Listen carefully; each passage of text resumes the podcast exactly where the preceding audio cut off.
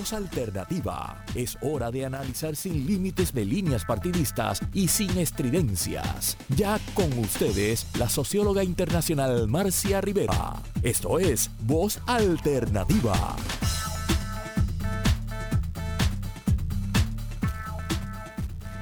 Buenos días, amigas y amigos. Aquí en otra edición más de Voz Alternativa, el mejor programa de entrevistas, diálogos, análisis de la situación de Puerto Rico con el objetivo de una transformación social. En el día de hoy tenemos un programa muy interesante. Le habla Liliana Coto Morales, también socióloga urbana de movimientos sociales y miembro también de la organización Vamos, que es de la que vamos a hablar en el día de hoy. Se dice que el título se publicó como A 5 años de Vamos, construyendo la soberanía desde las bases comunitarias. En el día de hoy tenemos un panel sumamente rico en experiencias dentro de Vamos. Antes que nada, quiero recordarle al público que está abierto el programa al final del mismo para llamadas y en ese momento daremos los teléfonos y las extensiones para invitarles a todas y todes que participen con nosotros. En el panel de hoy tenemos a Justo Méndez, el coordinador general de Vamos, la organización de la que vamos a hablar hoy. Javier Smith, también es miembro del círculo político de Vamos. Rubén Colón, que es vicepresidente de Vamos, de la organización. Y también vamos a tener a Raquel González, a Alejandro y Nemir en la segunda parte, que miembros del círculo político también. Cada uno de ellos podrán en su intervención en el panel dar detalles de cuál es la función dentro de Vamos y que todos nos encontramos en el círculo político. Yo soy parte del equipo de Educación Popular, el cual me siento honrada de haber sido cofundadora del mismo, y ese equipo está siendo coordinado en este tiempo por Danilo Chinea, compañero que vive en Cabo Rojo, y le enviamos un saludo y esperamos su comunicación más adelante. Bien, Vamos. ¿Qué es Vamos? Traje también para que se vea. Este es el librito de los primeros, o el libro de los primeros 5 años de Vamos. Y Vamos es una organización política, no partidista, que tiene como objetivo, por un lado, desarrollar estrategias de cambio para Puerto Rico y hacerlo a través de un proceso que se llama la concertación. Es iniciativa ciudadana, en primer lugar, no partidista, acoge iniciativas de personas, ya sean individuos, comunidades, organizaciones y grupos que quieren concertar. Así que en Vamos tenemos una membresía que es parte de la organización y tenemos también otra membresía que son concertantes de la organización. Concertar quiere decir colaborar en conjunto sobre asuntos de interés y beneficio para el bien común. Recordemos que bien común no necesariamente es bien público. Bien público lo maneja el Estado como un bien público. Bien privado lo manejan las empresas privadas. Bien público son todas aquellas áreas que dentro del contexto de los derechos humanos le pertenecen al pueblo. Puede ocurrir que a veces la administración del bien público no esté consciente ni comprometida con el bien común, pero Vamos sí está comprometida con lo que le llamamos el bien común. Y es una iniciativa amplia, es decir, acogemos todas aquellas organizaciones y personas que en diálogo con Vamos estén de acuerdo con las bases de concertación que Vamos tiene. También hay una parte de desarrollo en el tema de la movilización. Lo que yo le llamo el trípode de Vamos, ¿verdad? Son las 3 bases de Vamos en términos de acciones, movilizaciones, organización y educación. Y todos estos elementos están coadyuvando a la transformación del país.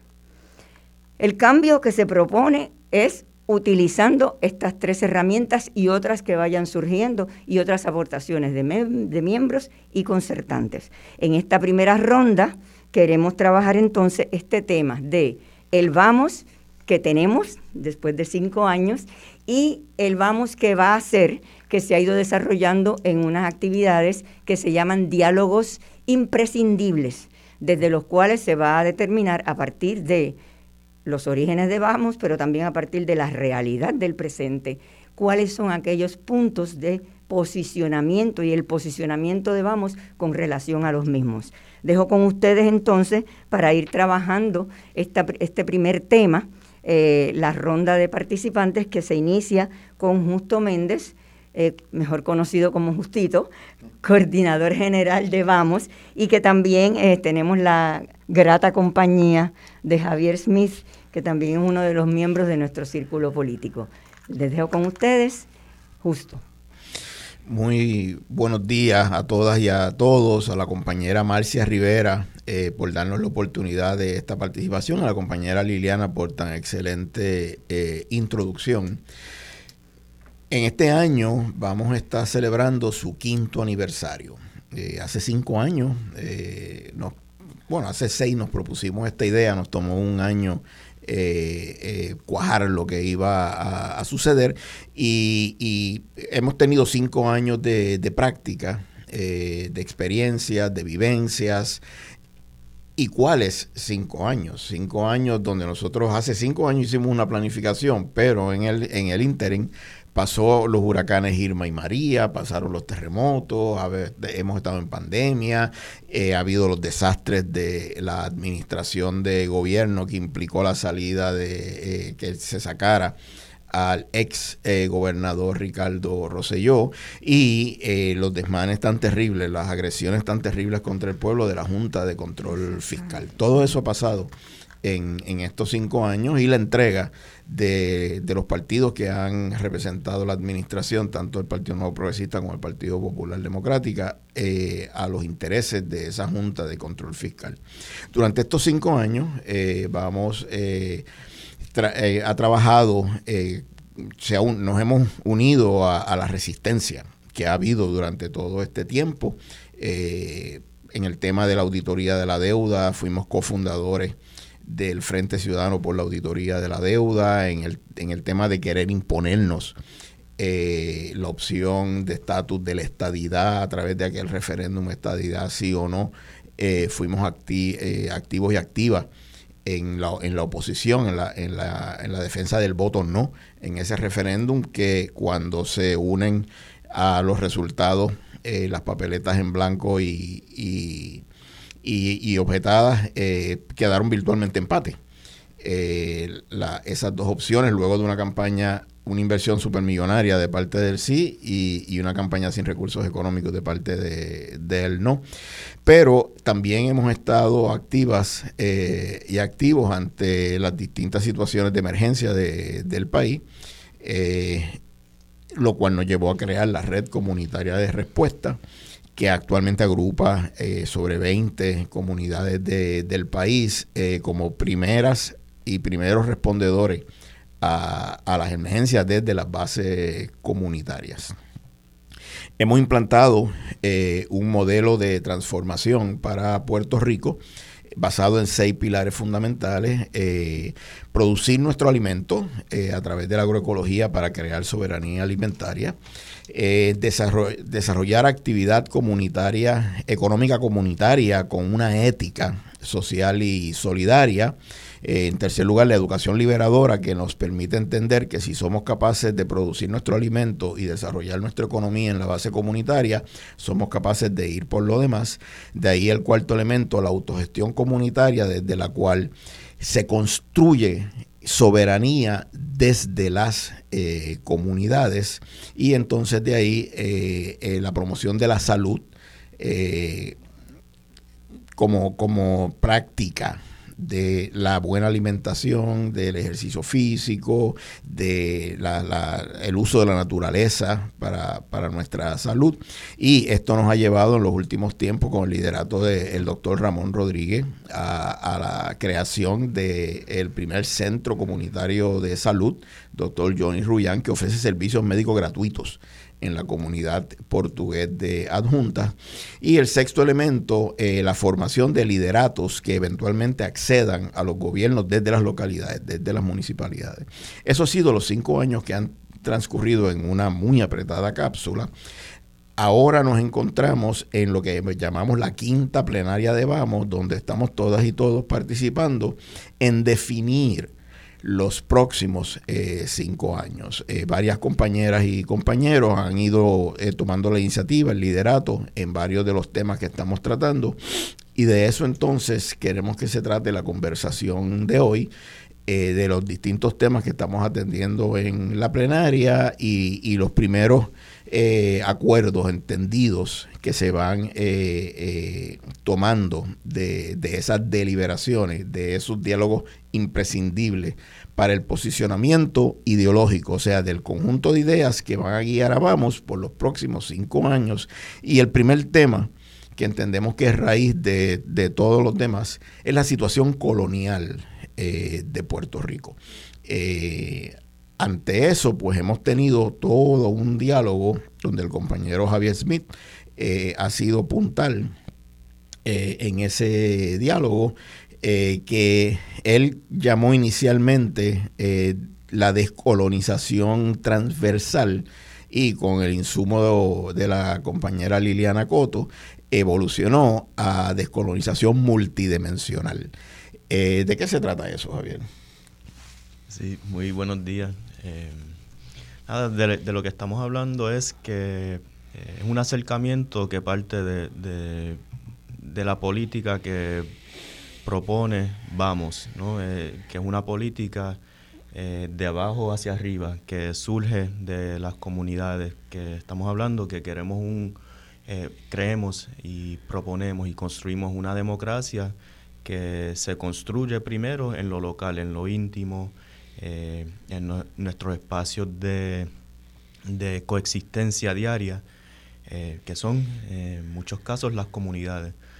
Pues la descolonización la proponemos de la misma manera, ¿no? Estábamos hablando, Justo habló de la soberanía alimentaria, de cómo estamos fomentando y apoyando iniciativas que impulsan la soberanía alimentaria, que no es otra cosa que la descolonización de nuestro sistema alimentario, de nuestro sistema de producción. Estamos hablando de acceso a sistemas de salud, a la salud en un espacio local.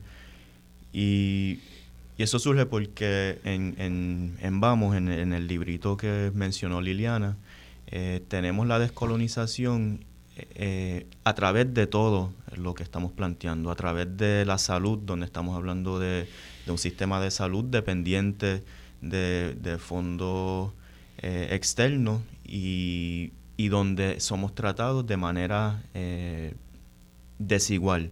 Estamos hablando de cuestiones de cómo nos interactuamos con la xenofobia, con personas que inmigran a Puerto Rico, que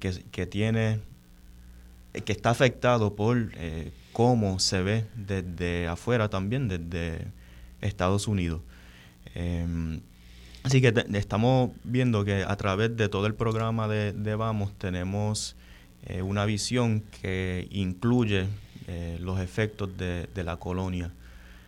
Así que, por otro lado, ¿qué vamos a hacer con eso? ¿Cómo descolonizamos? E inicialmente yo lo llamaba transversal porque veía que la descolonización tiene que estar dentro de todo lo demás que estamos trabajando. Pero hablando con Liliana me doy cuenta que la palabra correcta es multidimensional. Porque la descolonización muchas veces se ve como algo que maneja el Estado, ¿verdad? Estamos hablando de asamblea de estatus, estamos hablando de negociaciones, eso es el Estado, los representantes, en niveles arriba. Y lo demás, lo que estamos haciendo en las comunidades, de trabajar con la descolonización íntima, de educar para sentirnos personas capaces de manejar nuestro futuro, las iniciativas de desarrollo económico solidario, de una red de economía social y solidaria que no esté atada a la repatriación, la masiva fuga de ganancias, que es otro aspecto de la colonialidad. Así que todas esas iniciativas de base quizás se ven como algo que las organizaciones, que las comunidades pueden hacer, que quizás no son tan serias, ¿verdad? La discusión arriba en el Estado es lo serio, lo importante para el futuro del país, mientras lo que se está haciendo abajo en la base se ve como algo más fluido, que puede pasar, que no puede o no surgir, pero que no tiene el mismo peso que esas negociaciones. Entonces, lo que la observación que yo traigo es que no debe ser así, debe haber un proceso también ejecutable, ¿verdad? Puntual y ejecutable para implementar estas diferentes transformaciones que queremos en la base del país. Me gustaría hacerle una pregunta a Javier. Sí, ¿se puede, por ejemplo, el Congreso de los Estados Unidos decidir que Puerto Rico ya no va a ser más colonia y otorgar un estatus que se diga no colonial, no territorial, y mantenernos siendo una colonia? Eso, incluso desde la independencia, hay todo un trabajo, un mundo, ¿verdad?, de discusión política que tiene que ver y que ocurre en países independientes que están hablando que todavía las relaciones coloniales existen, las relaciones coloniales económicas, las relaciones coloniales en la mente, y también de otros tipos de coerción política, fiscal, que esa relación no necesariamente cambia solo por cambiar el estatus. Así que tenemos que mirar y llegar a acuerdos sobre una serie de temas que son bien importantes, como la cuestión fiscal, lo educativo. Si me permite, Javier, también sí, sobre eso. Quería comentar, ¿verdad?, poniéndome el sombrero también de educadora y educadora popular. Como pueden observar, la palabra educación está tanto en las bases de concertación como en el trípode de lo que fundamenta la organización de Vamos. Quiero señalar una nota al calce: todo esto no se está dando libre de contradicciones. Justo sabe que no es un proceso lineal, es un proceso de adelante, atrás, al lado, por el medio. O sea, y eso lo comparto con las personas que están haciendo trabajo organizativo para que también sepan que ese trabajo nunca va a ser lineal y que no hay por qué desanimarse por eso. Pero con relación a este punto de la decolonialidad, este concepto que ha mencionado Javier, que en cierta medida complementa el concepto colonialismo. En los últimos estudios, ¿verdad?, hay toda una escuela de decolonialidad. El concepto colonialidad lo funda a Aníbal Quijano. Y el planteamiento es interesante porque es que el colonialismo, como una función de carácter de dominio de un país sobre otro, en muchos países se ha ido. Puerto Rico es uno de los pocos que todavía queda elementos de colonialismo definido como una función estatal, un Estado sobre otro tipo de pueblo. Pero permaneció, como dice Javier, lo que le han llamado la colonialidad, que es como un patrón de poder que incluye el Estado. El concepto de Estado de muchas de las repúblicas es un concepto de Estado copiado de los países dominantes. La producción, ¿verdad?, el sistema capitalista y los elementos del capitalismo salvaje. Las subjetividades, y ahí tocamos el tema que señaló señaló Javier, y es que no, ese patrón de poder no solamente es en cuestiones exteriores, es que tiene que ver con un patrón de conocimiento, con una manera que pensamos, porque viene heredada de esa mirada colonialista, pero que ahora en países que son república también hay patrones de colonialidad diferentes a los de Puerto Rico, pero también son patrones que hay que trabajar. El tema de la naturaleza, todo el concepto de la naturaleza que nace con con el colonialismo, es un concepto de dominarla, de extraerla, de estrangularla, y además algunos filósofos ingleses hablaban de que era mala, ¿verdad? Y eso es otra cosa que hemos reivindicado en Vamos, que esa relación de los seres humanos con la naturaleza cambia. Y el tema de la sexualidad es otro tema que traemos también de esa herencia eurocéntrica del colonialismo físico-político, ¿verdad? Y que muchos países que son repúblicas lo han heredado en patrones de colonialidad, y nosotros pues tenemos todavía los dos elementos, el elemento del colonialismo que tiene que ver con los debates en Naciones Unidas, todo es importantísimo, pero realmente esos patrones de colonialidad son los que una organización que pretende unos cambios, no inmediatos, pero unos cambios sólidos, tiene que traer. Y quiero pues señalarle que de todo ese colonialismo heredamos ¿qué?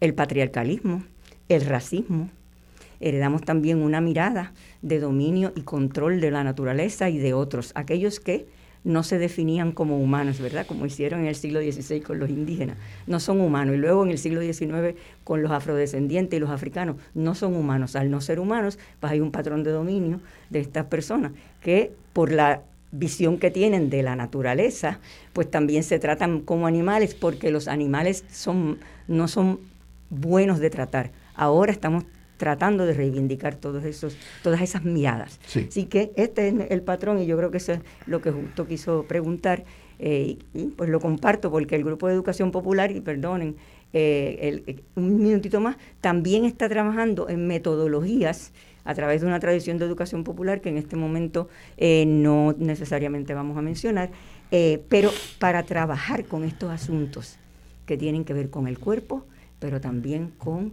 la psiquis.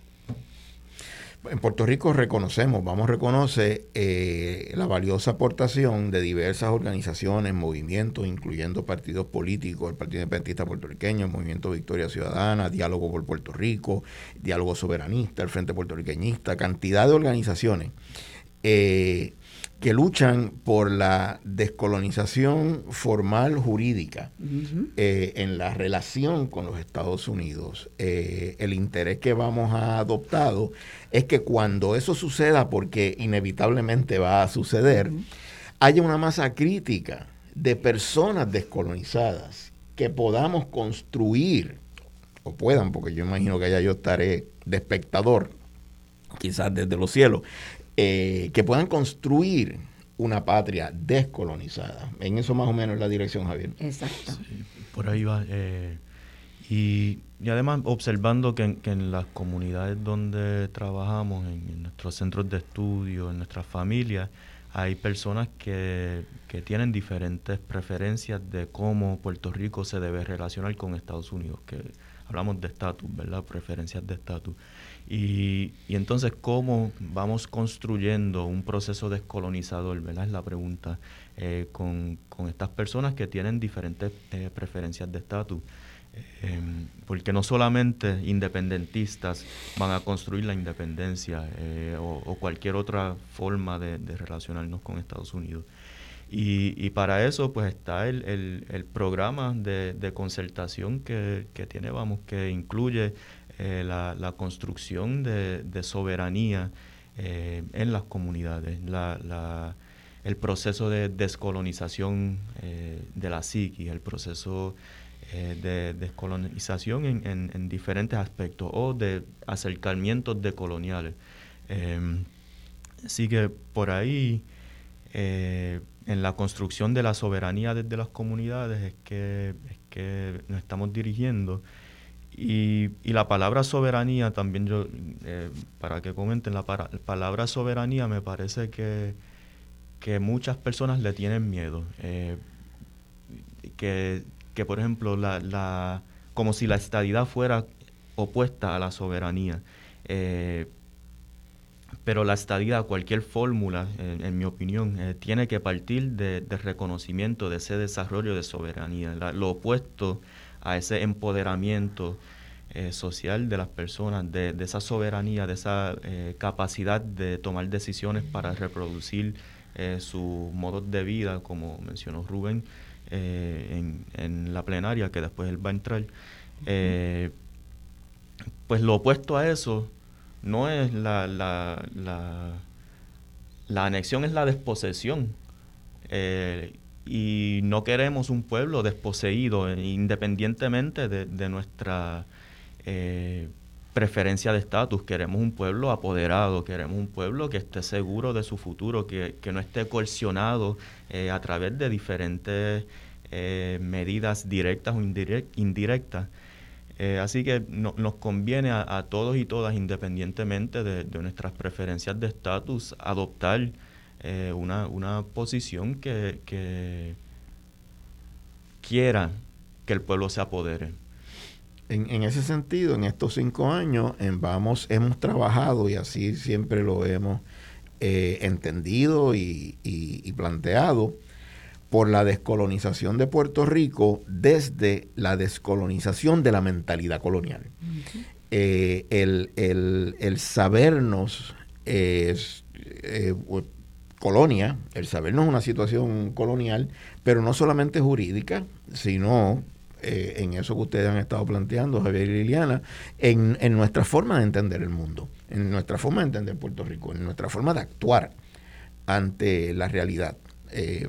En lugar de hacerlo desde una perspectiva, una mentalidad colonizada, poder ir liberando esa mentalidad hacia una mentalidad descolonizada, y en el próximo segmento entonces pues exacto, entrará Rubén. Entrará Rubén y un poco el posicionamiento es decolonizar desde, con y para comunidades, no una comunidad sino una diversidad de comunidades. Y en el próximo segmento, después de un excelente puente que estableció Javier ahí con el tema de la soberanía, pues vamos a tener a nuestro vicepresidente compartiendo sobre el tema de la soberanía desde Vamos.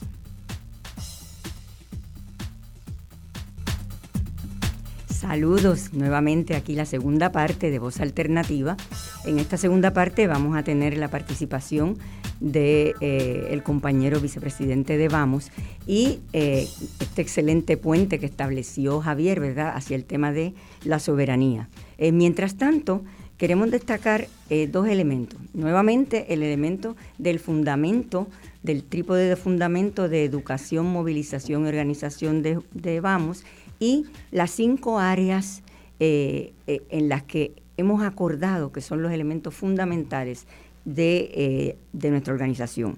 En primer lugar, como mencionó Justo, el tema de la producción alimentaria, el tema de la actividad económica comunitaria con una ética comunitaria, la educación liberadora, la autogestión comunitaria, ¿verdad?, de colonialidad en, desde y para las comunidades, la salud, las dimensiones de la salud, tanto la salud alternativa como aquellos elementos de la salud tradicional que nos competen. Y formación de liderazgo para tener una gente preparada para acceder al gobierno, no mañana, no pasado, pero el día después de pasado definitivamente sí. Con relación a esto también hay un proyecto que se hablará más adelante de una escuela de formación política, en que se puede trabajar esta dimensión utilizando también los recursos y los elementos que nos provee la educación popular, que garantiza que sea, como dijo Javier, un compromiso desde abajo, desde el conocimiento de la gente, a crear nuevo conocimiento junto con nosotros los organizadores. Así que, mientras tanto, Javier, ¿quieres seguir desarrollando? Rubén está en... ¿Ya Rubén está? Sí, tenemos pues tenemos a Rubén aquí. Licenciado Rubén Colón, presidente de Vamos. Licenciado presidente, después de haber mencionado las 5 bases de Vamos. Sí, muy buenos días a todos y a todos los radioescuchas. Contento de estar en esta discusión con ustedes sobre los 5 años de Vamos y nuestras aportaciones al país. Sobre el tema de la soberanía, quisiéramos mencionar, tomándolo donde ustedes lo han dejado, en términos de darnos cuenta que Puerto Rico es una comunidad que está sujeta a un dominio colonial. Y ese dominio colonial es multidimensional, es transversal.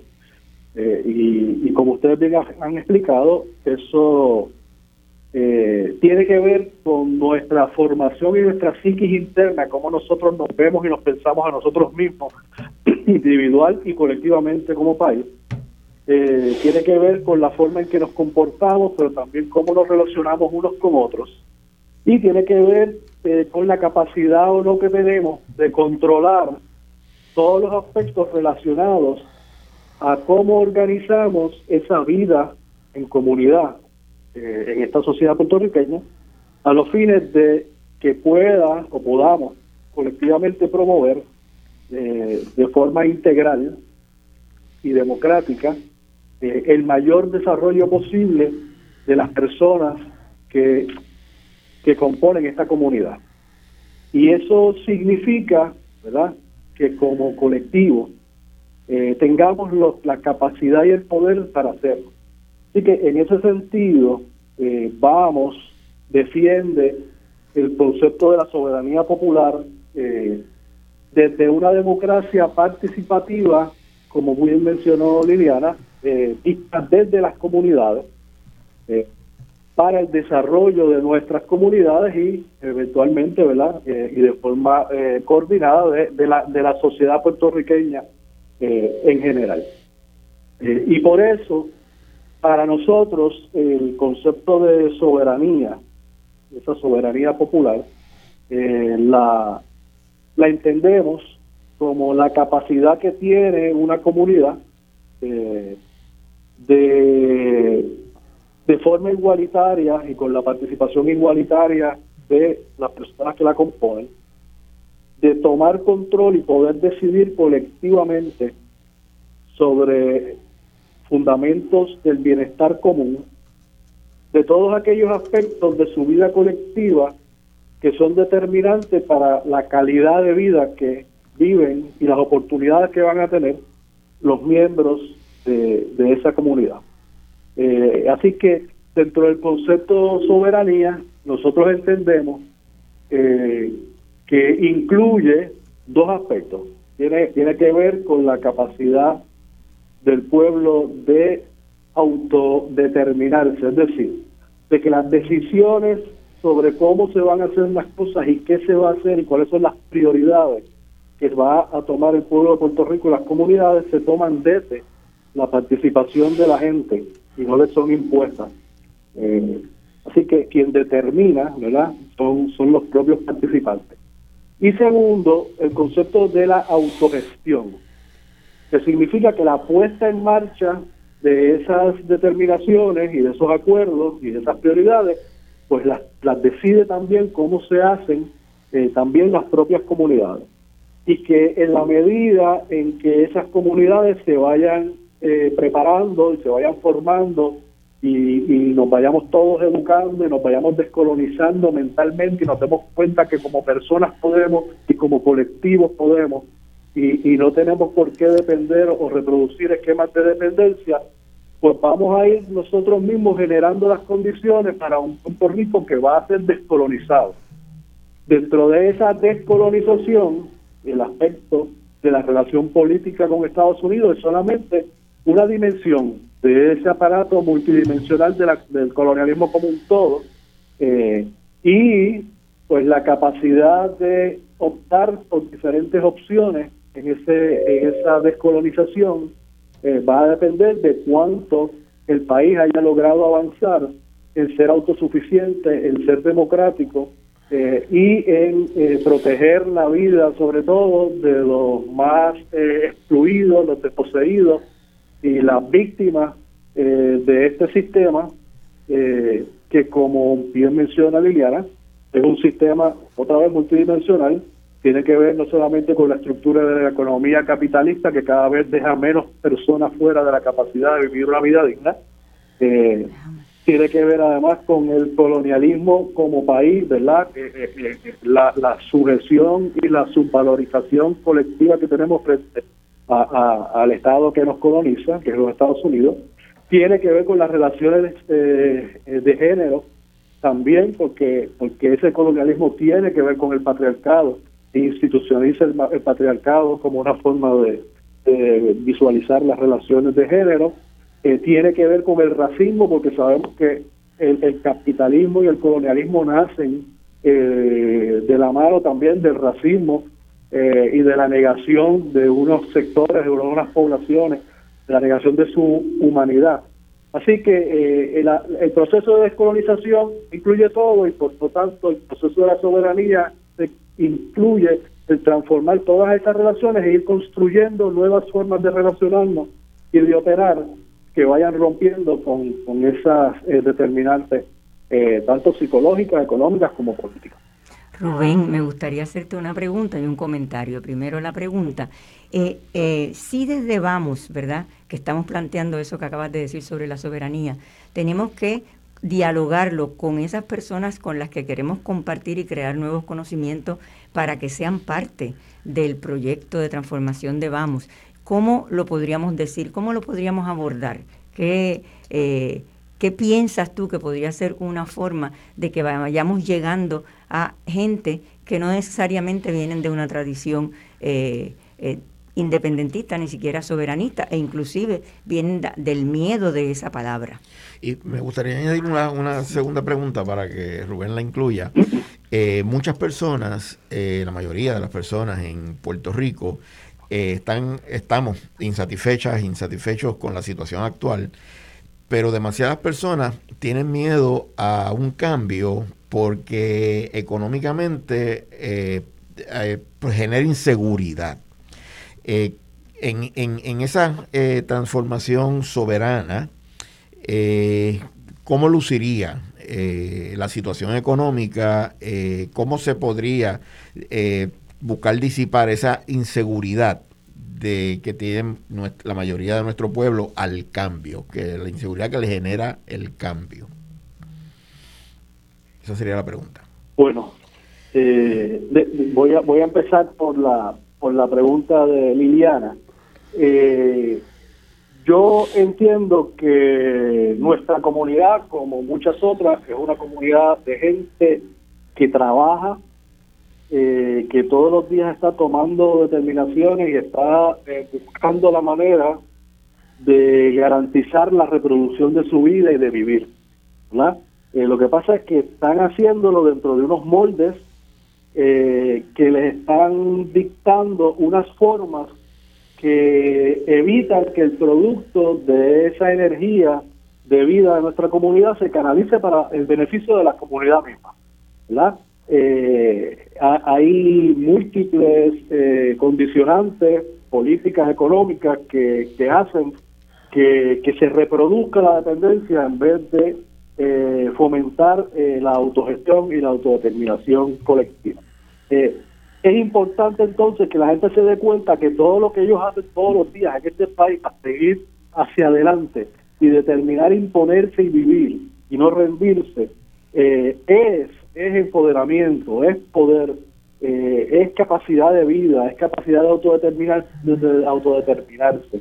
Y la educación popular, en ese sentido, el modelo de Vamos de educación popular, que reconoce que todos tenemos diferentes tipos de conocimiento y de sabiduría, y que reconoce la importancia de incorporar a los que el sistema hace invisibles o los que descarta, para que ellos también, con su conocimiento y su sabiduría realmente de lo que están padeciendo, puedan proponer alternativas, es fundamental.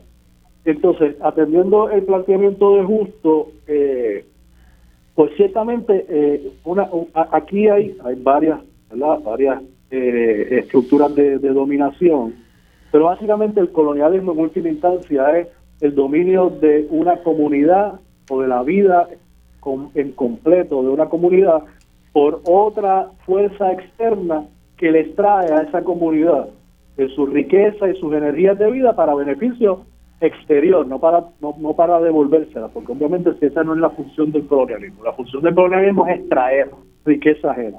Así que tenemos que darnos cuenta que hay diferentes tipos de arreglos, incluyendo entonces arreglos económicos que nosotros podemos hacer para dejar de depender de lo que pensamos que necesitamos depender para poder reproducir nuestra vida. ¿A qué me refiero, entre otras?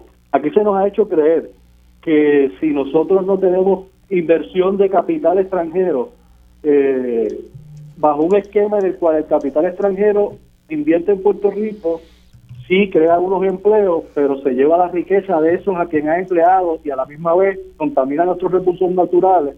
Es la única manera que nosotros podemos generar economía. Sin embargo, todos los días nuestra gente nos está dando en la cara con el autoempleo, con el cooperativismo, con gestiones solidarias de ayuda mutua, que son formas de organizar actividad económica, como última manera es la manera en que una sociedad se organiza para reproducir sus necesidades materiales. Estamos aquí organizados de mil formas distintas que nos permitirían, si nos damos cuenta que hay otros modelos, que no es el modelo de la extracción capitalista, y mucho menos del capital extranjero, para darle prioridad y que en vez de depender el trabajo del capital, el capital dependa del trabajo, como en cooperativas de trabajo, que se incorpore las necesidades de los consumidores en las empresas, como en las cooperativas de consumo, el autoempleo, el trabajo solidario, son otras formas de hacer economía que rompen esas dependencias de lo que el colonialismo nos dice que tenemos que depender, que son de los recursos y capital de ellos, y de la tecnología de ellos. Aquí también somos capaces de desarrollar tecnologías propias. Así que yo creo que en ese sentido y con la experiencia, ciertamente, tiene que darse, no a nivel teórico, y yo creo que Vamos ha sido muy efectivo en eso, tiene que darse con el ejemplo, tiene que darse con la capacidad de la gente de vivir, que se han ido independizando de esas ataduras y darse cuenta que efectivamente pueden construir y sobrevivir con otros arreglos institucionales de tipo económico. En otras palabras, Rubén, tú lo que estás indicando es que vemos, y eso es un buen tema para hablar con nuestro pueblo, que muchos y muchas de nuestro pueblo están ya ejerciendo soberanía. Lo que pasa es que no se han dado cuenta que lo que hacen autónomamente es soberanía. Y yo creo que una de las cosas que puede ser un elemento importante de Vamos como organización es esta clarificación de concepto en diálogo con la gente. Tú puedes ver una persona que está manejándose solo, sin ayuda del gobierno, que cría a sus hijos, madres solteras, etcétera, y quizás si le dices soberanía, pues piensa, se azoran, pero poco a poco en un diálogo van dándose cuenta que lo que están ejerciendo es soberanía. Esa clarificación de concepto yo creo que es importante, y quería señalar que hemos estado usando el término pueblo, y yo creo que también el término pueblo es importante redefinirlo desde una visión de que el pueblo es el asiento de la soberanía. No es el Estado, no son las corporaciones, es el pueblo. Y si hay otros que la ejercen, es porque la han usurpado. Me gustaría pedirle a Rubén también que nos comparta un concepto que trajo en los diálogos imprescindibles. Vamos a trabajar con todas las personas en las comunidades, personas que favorecen todos los estatus, que votan por cualquiera de los partidos, que no votan, que no participan en los procesos electorales. Trabajamos con independentistas, estadistas, soberanistas, estadolibristas y con personas que no tienen pendiente el tema del estatus en las bases comunitarias. No obstante, tenemos dificultad con la asimilación, decía Rubén, en los diálogos imprescindibles, que implica la estadidad. ¿Podrías abundar un poco sobre eso, Rubén? Sí, los dos asuntos. Primero, sobre lo que plantea Liliana, bien rápidamente, yo creo que debemos ser conscientes de la transformación que hubo aquí con el huracán María, porque con el huracán María este país inmediatamente se tiró a la calle de su solidaria. Que yo creo que la tenemos muy metida dentro de nosotros y nosotras, a ayudar al vecino, a buscar a los viejitos que estaban solos y demás. Y frente a esa movilización social que se dio, yo no sé si ustedes recuerdan que el mensaje del gobierno fue: váyanse todos para sus casas, que aquí va a llover el dinero federal. ¿Ves? Desmovilícense, olviden la solidaridad, aquí va a llegar la dependencia de nuevo y nos van a caer dinero del cielo, dinero que estamos viendo que nunca llegó y que está siendo administrado a cuenta gota, porque obviamente no es para que el desarrollo del país, para seguir reproduciendo esos entramados de dominación y de dependencia.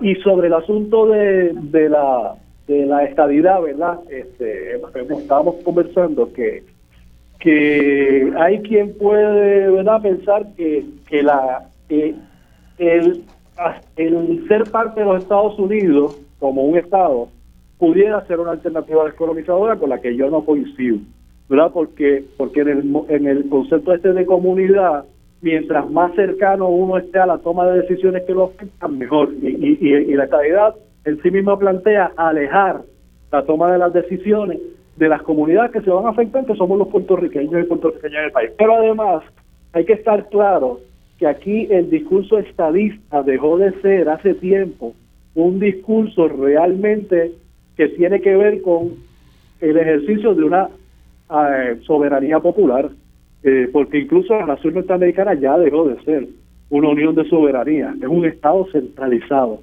Pero además en Puerto Rico implica ya el discurso de aquella de la estadidad jíbara, ya lo enterraron, porque se dieron cuenta los promotores de la estadidad que para Estados Unidos ese discurso no era válido.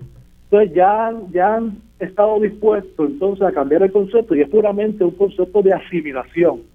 Es la fusión de Puerto Rico y la desaparición de lo que nosotros somos como entidad sociológica distinta, con nuestras formas de ser, nuestras formas de relacionarnos, nuestras formas de darnos solidaridad, cariño y apoyo unos a otros, y la forma en que manifestamos nuestro ser colectivo, renunciarlo por una supuesta estabilidad económica que se alega que la estabilidad va a fomentar.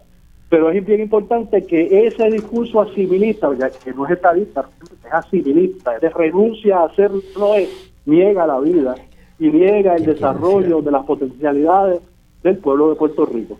Así que ese es nuestro punto, ¿verdad?, nuestro señalamiento sobre eso, y fue lo que discutimos en los diálogos imprescindibles. Javier, ¿puedes hacernos comentarios sobre lo que está diciendo Rubén? Es bien interesante, y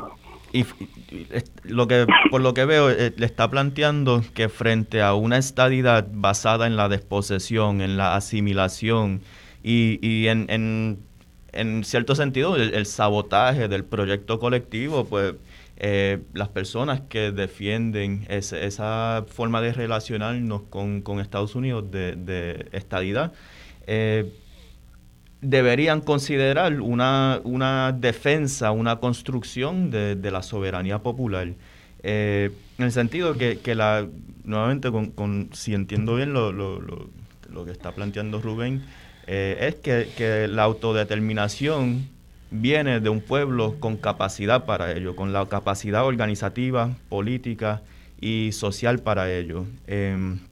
Entonces, que el proyecto que tenemos de construcción de soberanía, de autonomía, o de autogestión, para poder llegar al proceso de autodeterminación o libre determinación, es principal. Y entonces señalar y enfatizar algo que también trajo Rubén, que es que, sin embargo, hay políticas que nos impiden o dificultan esa construcción de soberanía popular. El ejemplo de las políticas económicas, donde el modelo que se escoge es el de inversión extranjera directa, y lo vimos recientemente, la cooperativa de creación en la montaña en Utuado, la querían desalojar, ¿no? Entonces se prioriza cierto tipo de inversión para ciertos sectores, y la economía que surge de nuestra gente, de proyectos colectivos, comunitarios, se ve en un segundo, como en un segundo plano. Entonces yo lo que propongo es que haya un cambio en la política pública, ¿no?, en la visión de cuál es el futuro que queremos ir construyendo desde ya, que en vez de promover una política económica por ir en esa línea, y podemos hablar de políticas educativas, políticas fiscales, en la salud, en la educación, la cultura, sin número de temas que hemos discutido, Pero en lo económico, en vez de priorizar como política pública ese modelo de inversión extranjera directa que lleva a una fuga enorme de ganancias, vamos a priorizar una política económica basada en fomentar cooperativas, basada en fomentar esas empresas comunitarias. Y ahí, pues, el planteamiento de que la descolonización también se puede ejercer a través de políticas públicas que lo miren desde su multidimensionalidad, pues creo que es un camino que podemos seguir no solamente en Vamos, sino en... Por estos elementos, en estos 5 años, Vamos ha planteado y trabajado a base de que la soberanía no se pide, la soberanía se ejerce. No se espera que le den permiso a uno o a una para actuar soberanamente. Uno actúa soberanamente y Puerto Rico ha actuado soberanamente en varios ejemplos anteriores. Puerto Rico se hizo soberano cuando decidió que en Vieques no se tiraba un tiro más. Y no hubo forma de que nos sacaran de los territorios de práctica de tiro, y 1.500 personas fuimos a la cárcel. Y cada vez que arrestaban un grupo entraba otro y nunca nos quitamos, y la Marina entendió que Puerto Rico se había hecho soberano respecto a ese asunto y se retiró. Puerto Rico se hizo soberano el día que decidió que Ricardo Rosselló no iba a continuar siendo gobernador del país, y era impresionante como cada noche la fuerza de choque suspendía la Constitución y actuaba contra las personas manifestantes. El compañero Javier fue arrestado en esas manifestaciones, y sobre todo la juventud no se quitaba. Y se replegaban y volvían para el frente y se replegaban. Eso es soberanía.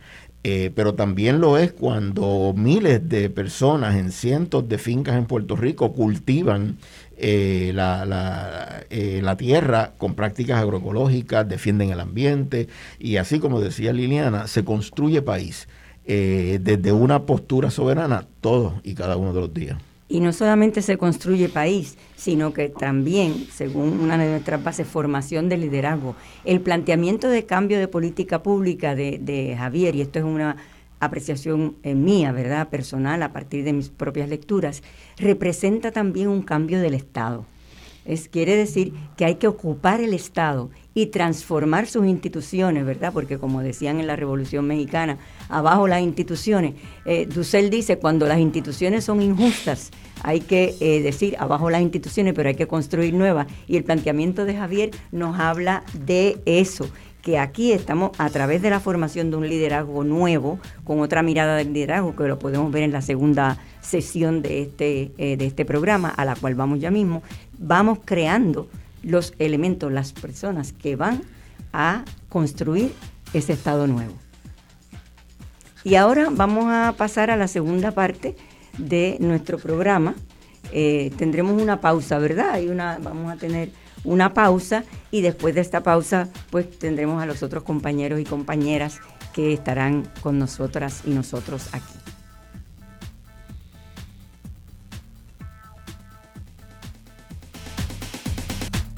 Amigas, amigos, estamos nuevamente aquí con ustedes en esta segunda parte, en que tenemos 3 maravillosas personas con 3 interesantes aspectos del trabajo de Vamos.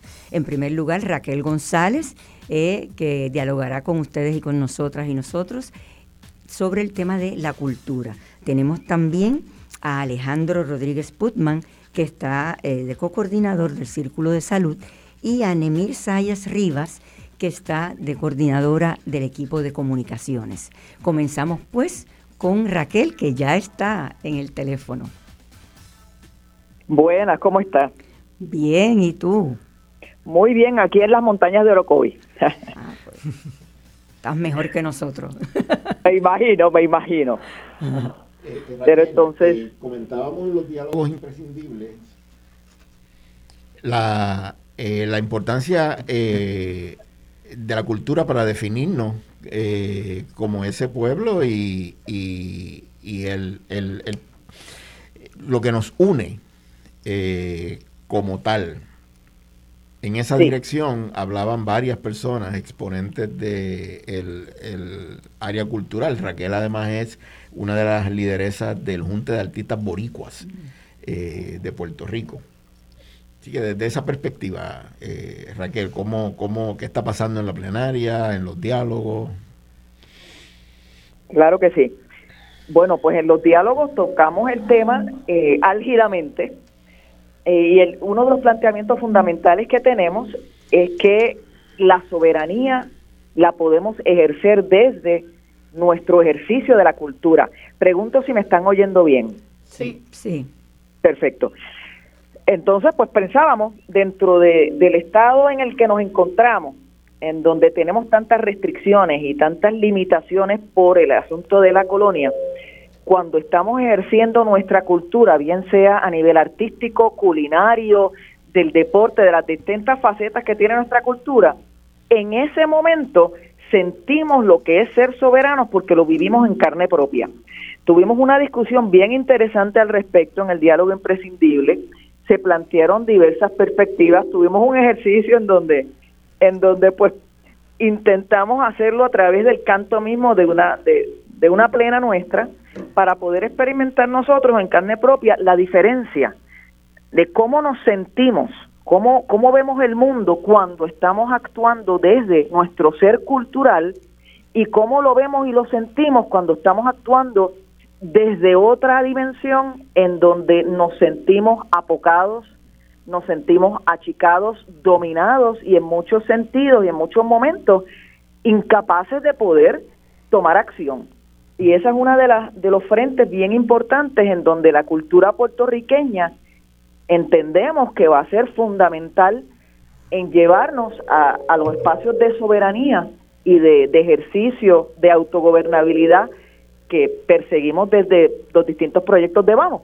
Entonces Vamos se está planteando y se posiciona como un movimiento que pretende no solamente resguardar lo que ha sido y lo que identifica históricamente, ¿no?, la cultura puertorriqueña, tanto a nivel literario como musical, en sus ritmos, en su cocina y todas estas cosas, sino que también pretende ser impulsador del desarrollo de esa cultura desde sus elementos, de sus raíces, recogiendo lo que somos, incorporando la nueva narrativa de la historia que estamos viviendo, porque la práctica cultural también tiene esa labor fundamental de llevar un registro histórico desde el sentir mismo de un pueblo, que muchas veces, a veces hasta contraviene o está en contraposición a las historias oficiales.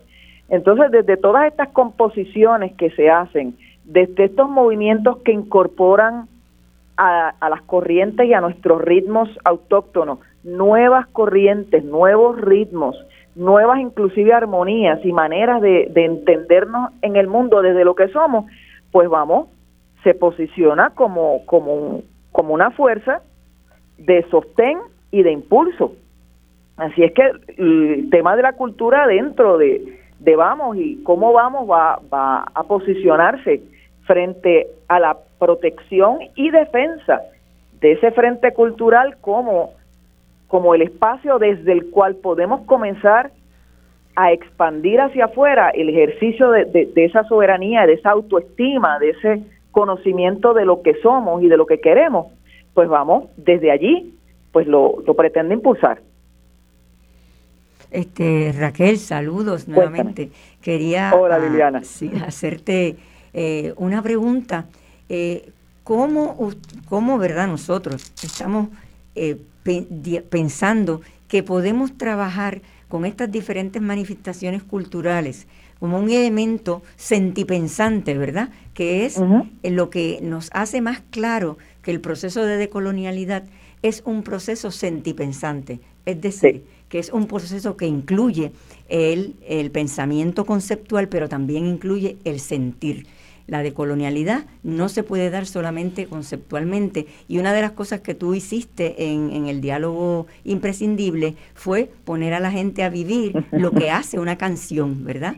Exactamente. Y eso puede pensarse ya de una manera estratégica, es decir, de acuerdo a ciertos temas podemos ir trabajando experiencias sentipensantes que nos lleven a ir abriendo las emociones a estas visiones de lo que es pueblo como soberano, de lo que es soberanía como algo que ya estamos ejerciendo, ese tipo de mirada que a veces la gente cuando las descubren es como una epifanía, porque se dan cuenta si lo hemos estado haciendo y creíamos que no.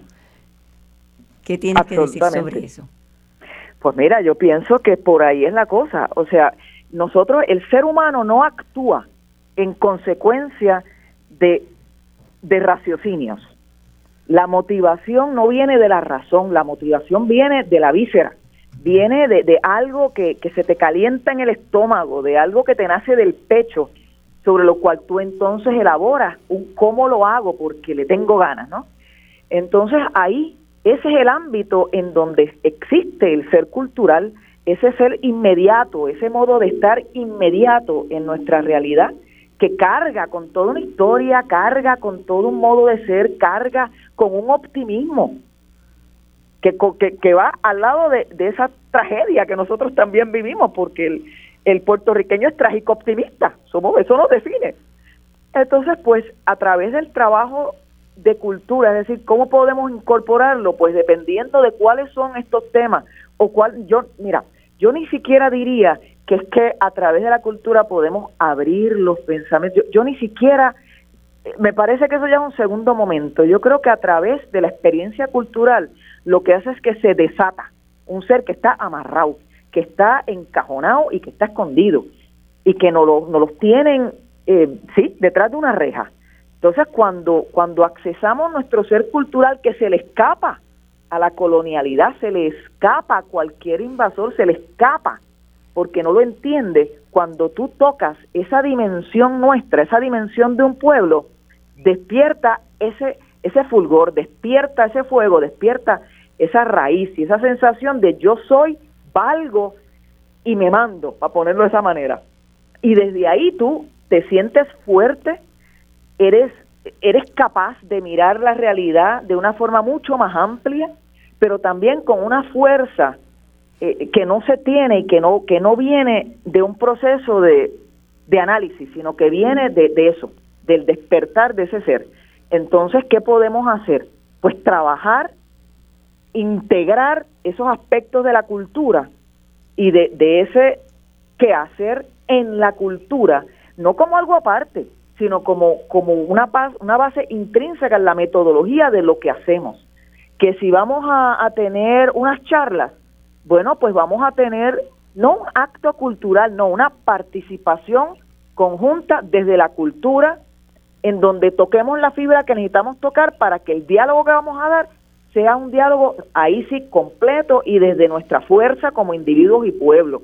Que si vamos a trabajar un aspecto que tenga que ver con algún tipo de diseño, bueno, pues vamos a trabajar, por ejemplo, el baile o cosas en donde nos vemos en esa actitud creativa. Que si vamos a trabajar con asuntos de cocina, bueno, vamos a meternos ya sea a degustar el plato o a cocinarlo en conjunto, pero ir buscando esos aspectos. Obviamente yo como cantautora pues trabajo desde la música, pero es que no quiero que se limite a eso. Es la forma más directa y creo que debe estar siempre presente, porque la música tiene un elemento de emotividad que a los otros elementos de la cultura quizás se le puede escapar. Entonces, yo creo que es fundamental que la narrativa, que la historia que estamos construyendo, no solamente de lo que nos está pasando, sino en la construcción de ese país que queremos ser y que vamos a ser, esté presente en nuestras composiciones y en nuestros ritmos y en nuestros cantos, porque al cantarlo llevas el concepto al nivel de lo visceral y lo anclas ahí. Y necesitamos anclar, y cuando digo visceral me refiero en el mejor sentido de la palabra, esa fuerza que lo lleva a uno a actuar antes de pensar, que frente a la cual tú no te puedes aguantar, que te ponen una salsa y no te puedes aguantar levantarte. Exacto. A bailar. Raquel, ¿te puedes quedar con nosotros un rato? ¿Puedo quedarme? Sí. Sí, tú me avisas. Sí, avisamos. Sí, porque lo que estás planteando es en última instancia la base de que el pueblo es el que ejerce la soberanía, porque el poder realmente es porque el pueblo quiere vivir, porque hay vida y hay anhelo de afirmarse, y eso va antes de muchísimos pensamientos. Y entonces quería referirme al compañero Alejandro Rodríguez Putman, ¿por qué? Porque el área de la salud también es un área sentipensante, y es un área que está muy ligada a que sigamos viviendo, porque si nos morimos ya no hablamos ni de cultura, ni de colonialidad, ni nada. Así que me parece que eso es un área importante. Me gustaría comentar algo sobre lo que comentó Raquel y entonces transicionar el enlace a Alejandro. Raquel me hace pensar cada vez que la escucho, al igual que nuestra compañera también del área cultural y política de Vamos, Chabela Rodríguez, que a veces hay como que un desfase entre cuando somos normales y naturales en nuestra vida cultural, cuando somos puertorriqueños y puertorriqueñas, lo separamos de cuando nos relacionamos con el asunto político. Y podemos tomar decisiones en el asunto político diferenciadas del ser puertorriqueño y puertorriqueña.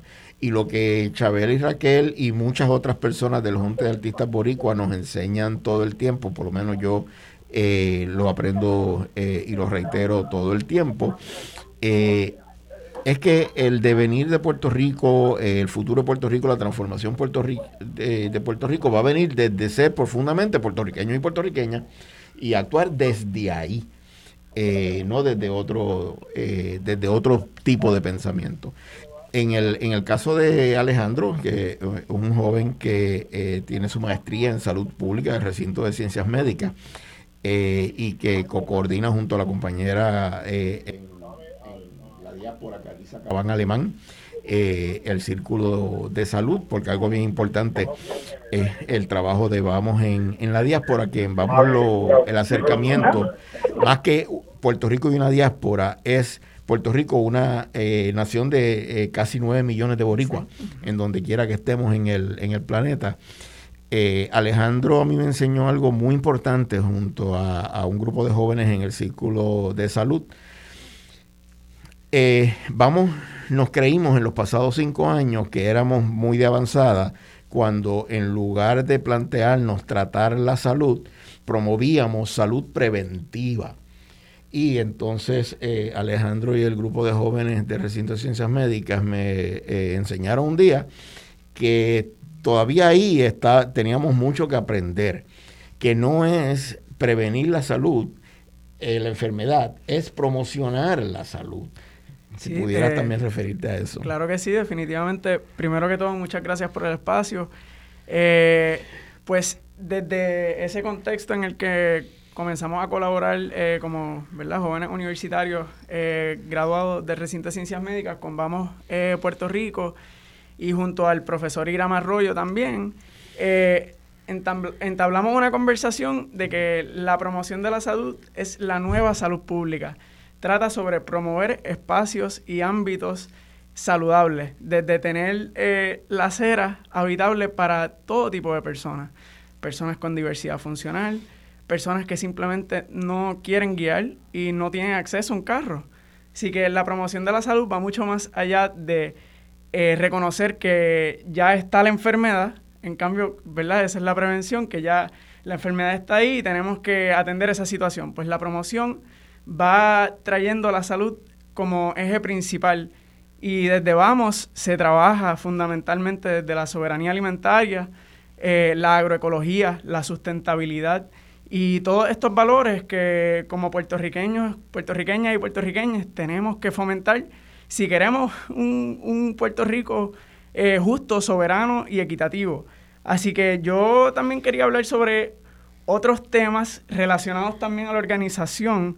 Y es que como jóvenes tenemos un deber moral de organizarnos políticamente, sea en la organización que sea, sea en las juventudes de partidos políticos o sea en organizaciones no partidistas. Pero definitivamente tenemos una responsabilidad de organizarnos políticamente porque tenemos que luchar por el país que queremos ver. Y como ya ha sido planteado en todo este diálogo ya, que la situación de Colonia, de Puerto Rico, es un eje central para comprender muchos de los problemas que estamos viviendo, pues hay que contextualizar en eso. En todos los distintos diálogos que tenemos que contextualizar sobre esta situación colonial, porque funciona como punto de partida para entender nuestra realidad de que en sí somos personas colonizadas, lo queramos o no, hay que reconocerlo para poder cambiarlo. Y con todas estas situaciones que hemos estado viviendo en los pasados 5 o 6 años, la Junta de Control Fiscal, el acuerdo de Cofina y ahora el plan de ajuste de la deuda, somos las y los jóvenes quienes mayormente nos vamos a ver afectados por todas estas políticas de austeridad y neoliberales que algunos llamarían como un tipo de fascismo social. Nos están quitando el futuro, nos están quitando la posibilidad de existir en nuestro país, en nuestra tierra. Y para quedarnos aquí hay que luchar. O sea, es algo que quizás para algunas personas sea muy racional, pero no para todo el mundo y tenemos que dar la batalla. Porque como jóvenes tenemos esa responsabilidad. Así que hago un llamado a que esta próxima semana se van a estar celebrando distintos plenos universitarios en 9 de los 11 recintos del UPR, porque como, ¿verdad?, quizás ya es de conocimiento público, se está hablando de, va a cerrar el recinto de Utuado, por ahí también va el recinto de Humacao, de la Universidad de Puerto Rico, es lo que nos queda, tenemos que luchar por lo que nos queda. Y nada, hago un llamado para participar de estos espacios donde como jóvenes podemos organizarnos y defender lo que es nuestro. Y todas las luchas históricas se han dado desde la organización. Y recuerdo esta horrible frase que salió en el Telegram Gate de que quieren un Puerto Rico sin puertorriqueños. Pues no, aquí yo sé que hay un pueblo digno que va a dar la batalla en la calle y que se va a quedar aquí en Puerto Rico. Y por más que hayan gráficas que proyecten que en Puerto Rico van a haber 1 millón de habitantes o que la verdad demografía del país va a seguir decreciendo, no, nosotras y nosotros construimos el futuro que queremos ver. Así que en ese mismo sentido quiero exhortar a todo el mundo, independientemente de su edad, a que se una a el movimiento político que le convenga ideológicamente, pero que se organice, porque tenemos que construir el país que queremos ver, y sea por las razones que sea. Ahora mismo yo pienso que sobran las razones para organizarnos, ¿verdad? Pensando en la privatización del sistema eléctrico, la inaccesibilidad a seguros básicos de salud, y un sinnúmero de razones que estamos viviendo como país que nos, ¿verdad?, nos dan mucha intención para seguir luchando. Así que creo que con eso quiero ser súper claro, jóvenes que me escuchan y personas no jóvenes que me escuchan. Hablen con las personas que tengan que hablar y vamos a organizarnos porque tenemos que dar la batalla. Eso es un llamado bien importante, principalmente con la situación tú estás hablando de ese contexto macro dentro del cual están todas estas dimensiones que trabaja Vamos, ¿verdad? Como la cultura que la acabamos de discutir y tenemos a Raquel acá por si hay alguna otra pregunta, pero también el tema de la salud. Uh-huh. Y yo creo que es un tema por el que podemos llegar a mucha gente, sí, organizado, claramente, porque nos está afectando muchísimo. Hay muertes, hay contagios, uh-huh, hay todo un debate sobre un tipo de medicina tradicional, medicina alternativa, buenas vertientes de la medicina tradicional y malas vertientes, uh-huh, y en medicinas alternativas también. ¿Qué han estado pensando ustedes en términos de esa manera de desde su grupo comunicarse con la gente que a veces tienen genuinamente conflicto? ¿Qué voy a hacer? ¿Sabes? Tengo esta enfermedad y no sé cómo me la puedo tratar. Este me dice una cosa y el otro me dice otra. Sí, por lo menos desde Vamos se entiende que el sistema de salud debe ser universal y en Puerto Rico tuvimos un sistema de salud. Primer punto importantísimo. Sí, en Puerto Rico tuvimos un sistema universal de salud hasta el 1993, que fue, ¿verdad?, Pedro Rosselló quien con sus políticas neoliberales privatizaron el, exacto, sistema de salud.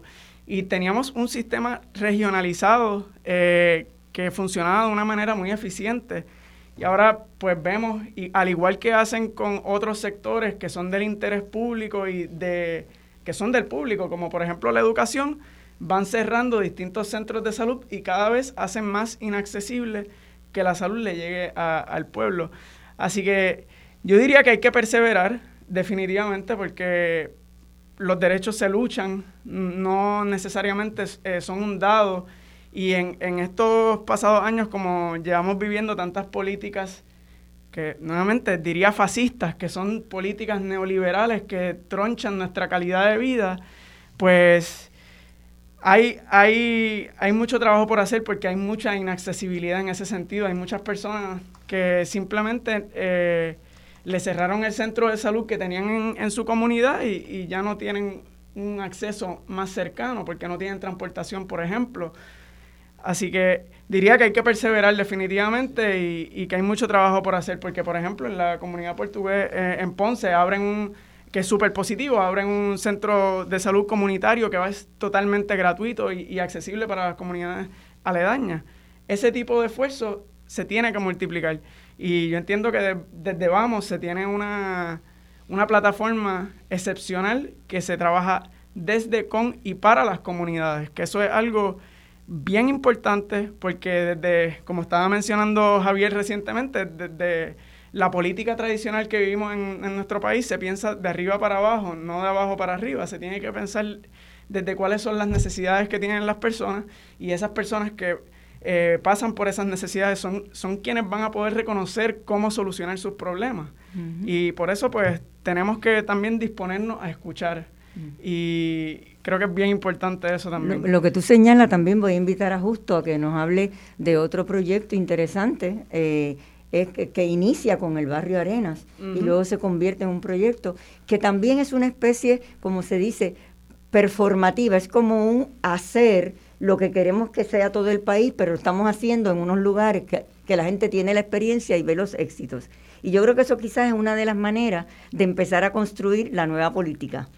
Justo, ¿nos puedes hablar de la experiencia que comienza con Barrio Arenas, pero ya está muchísimo más amplia? Cuando se dan los terremotos, y habiendo aprendido de la reacción del pueblo ante los huracanes Irma y María, donde el pueblo salvó al pueblo, se dan los terremotos, tenemos a un compañero que es un maravilloso líder que vive en la comunidad de Arenas de Guánica, Luis Omar García, conocido por nosotras y nosotros como Sombra, y quisimos ir allá, habiendo aprendido de María, a apoyar desde un acercamiento no asistencialista, y eso estaba en absoluta sintonía con Luis Omar, y comenzamos a simplemente proveerles recursos, identificar con la comunidad qué recursos interesaban,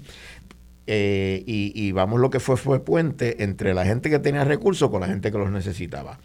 Y pudimos llevar de un lado al otro, pero que fuera la comunidad la que construyera sus soluciones. De ahí nace, nombrada por Luis Omar, la Red Comunitaria de Respuesta, que actualmente está en más de 20 comunidades. Tenemos otro excelente líder, Francisco Santiago, como organizador principal de esa iniciativa en todas estas comunidades, apoyando los lideratos comunitarios, no a desarrollarle proyectos, sino a acercarles recursos para que las comunidades desarrollen los proyectos que sueñan, diseñan y trabajan.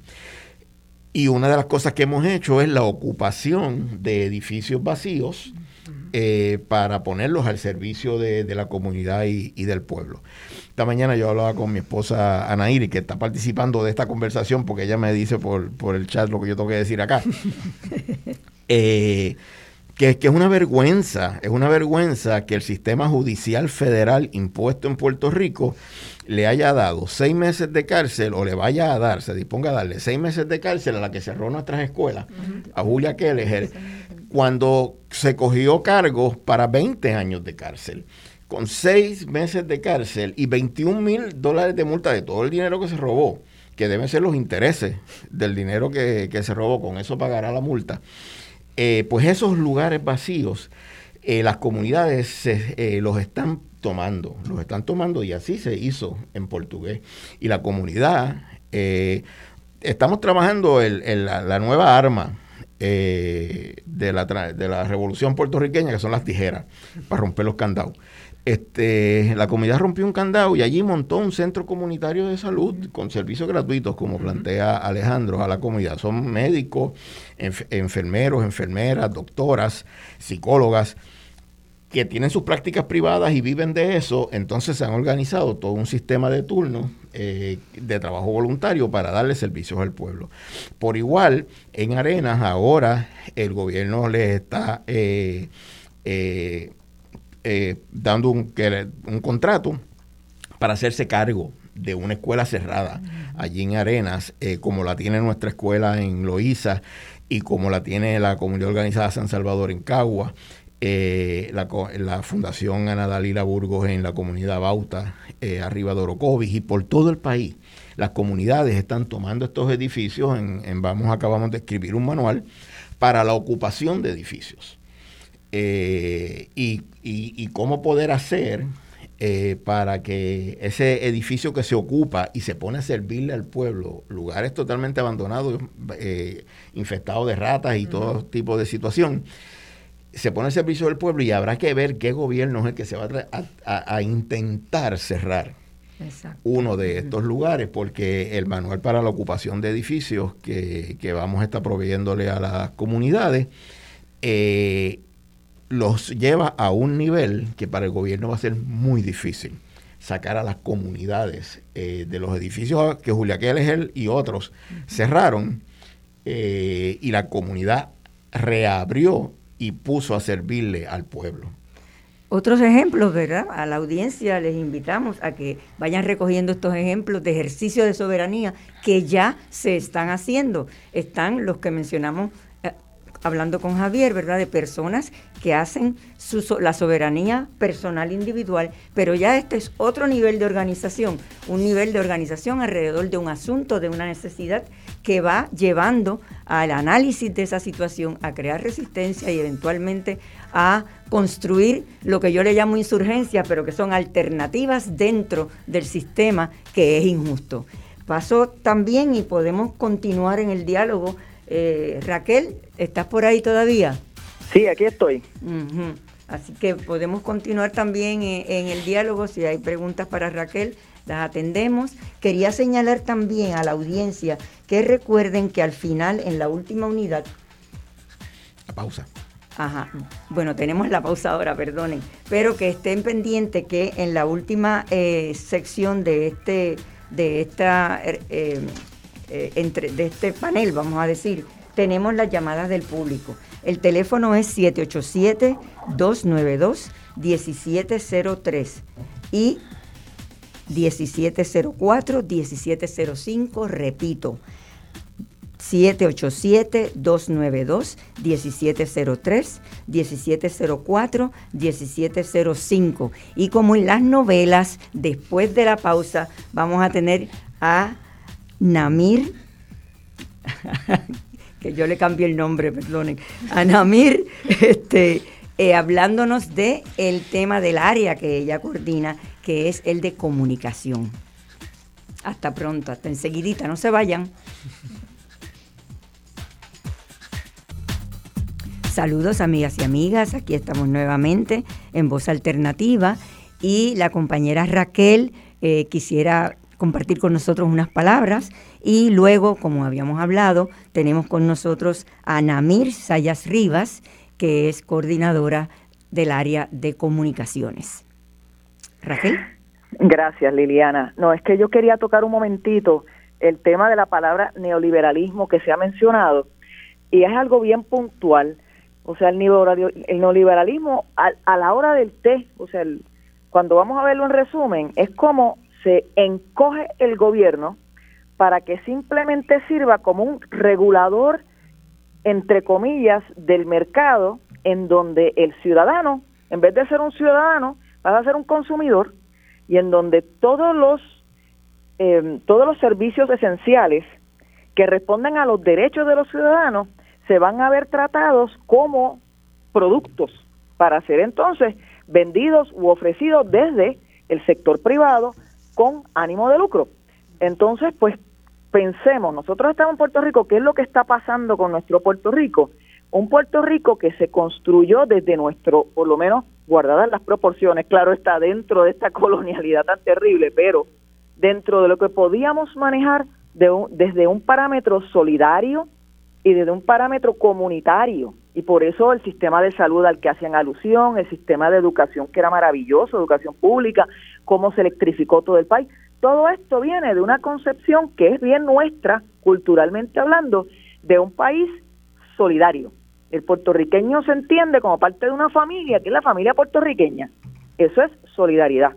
Y entonces, frente a eso, tenemos un esquema de impuestos en donde se supone que con ese fruto de nuestro trabajo que compartimos en este común, pues pudiésemos atender las necesidades del común, de salud, educación, vivienda y todas estas cosas, para elevar los niveles de vida de la gente, para sacar de la pobreza a los que aún permanecían y permanecen en la pobreza. Entonces, cuando tú estás hablando de que tú vas a cambiar el gobierno, la estructura del gobierno, de ser una estructura que busca implementar una sociedad o defender o promover una sociedad con principios solidarios que son acorde a nuestro modo de ser, con gente con derechos y demás, y lo quiere suplantar con una estructura que no atiende esos asuntos porque no los ve como una parte que tiene que proteger del colectivo y lo quiere dejar todo a las leyes de un mercado que controlan a su favor, conste. Entonces tú tienes que cambiar todo al fundamento legal de ese lugar, que es lo que nos están haciendo a nosotros.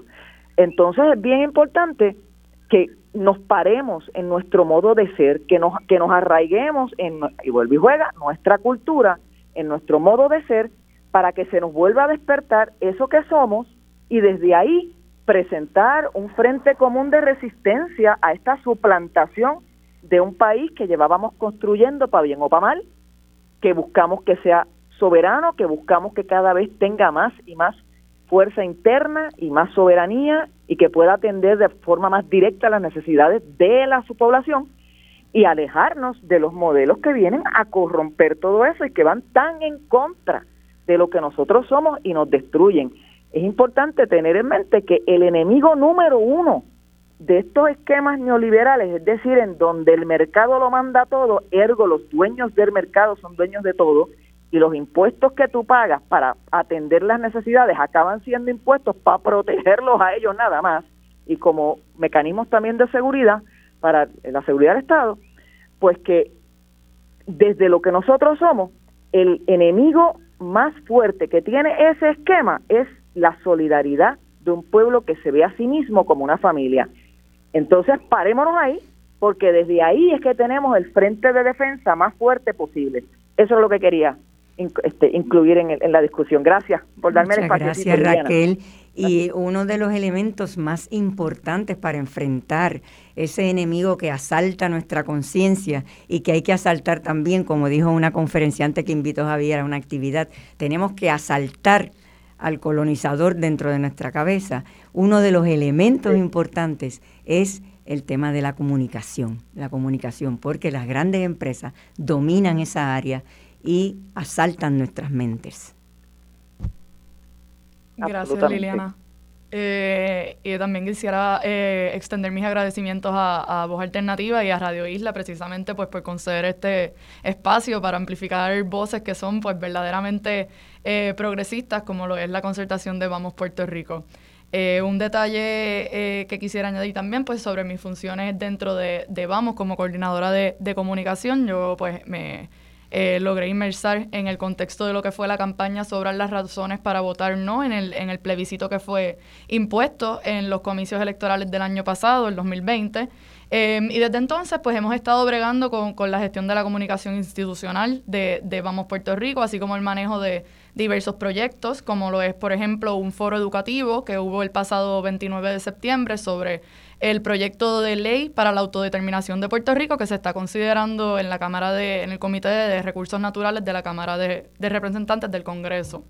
Pues donde precisamente en ese mismo foro, varias organizaciones con lideratos juveniles sentamos de tú a tú a las congresistas Nidia Velázquez, Bob Meléndez, Jesús Chuy García, para hablar sobre cómo este proyecto es uno inclusivo y democrático para ponerle freno a tantos siglos de colonialismo y además también poder por fin sostener una conversación bilateral con la metrópoli.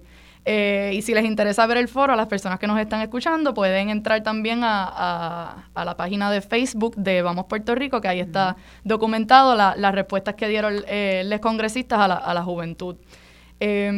Y nada, pues antes de también visualizar un poco lo que es las crisis y oportunidades que tiene Vamos por delante en los próximos 5 años, hemos estado reflexionando en la mañana y en la tarde de hoy sobre pues los distintos retos que hemos tenido que enfrentar en los pasados 5 años. Lo que es la Junta de Control Fiscal, toda su debut de austeridad en Puerto Rico, algo que las y los estudiantes durante la huelga del 2017 estuvimos levantando banderas sobre eso, precisamente porque todos esos recortes que se anunciaron hace 5 años los estamos viviendo ahora para pagar una deuda ilegal que no ha sido auditada realmente. Y hemos estado viendo también cómo esa misma lucha que dieron los estudiantes y las estudiantes en el 2017 pues se ha trastocado a otros aspectos como lo son las pensiones y como han mencionado durante la mañana de hoy, pues la privatización de servicios esenciales para el bienestar común. Y nada, y también pues me gustaría extender esta reflexión un poco a las veces que hemos escuchado, incluso dicho, pues no me gusta la política o no me gusta hablar de política, y yo pienso que desde ahí es un primer paso que podemos dar para comunicar precisamente ese sentir de soberanía, porque psicológicamente e históricamente hemos adaptado como pueblo colonizado lo que es una apatía. Pero en los últimos años hemos visto cómo ha habido un despertar intergeneracional, y hemos visto cómo diversos sectores y comunidades de una forma u otra, ya sea pues a través de partidos emergentes u organizaciones comunitarias, pues hemos visto cómo nos hemos ido involucrando en lo que es la política.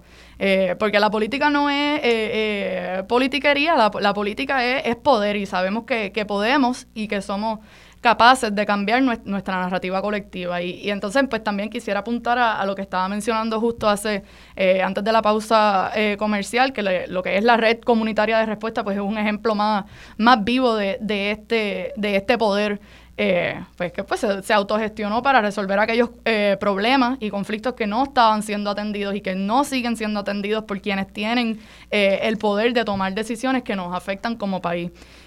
Así que en ese sentido, pues yo visualizo un poco a Vamos de aquí a los próximos 5 años como un puente vinculante que tenga esa función de provocar una articulación entre los diversos proyectos que se están sosteniendo en el país.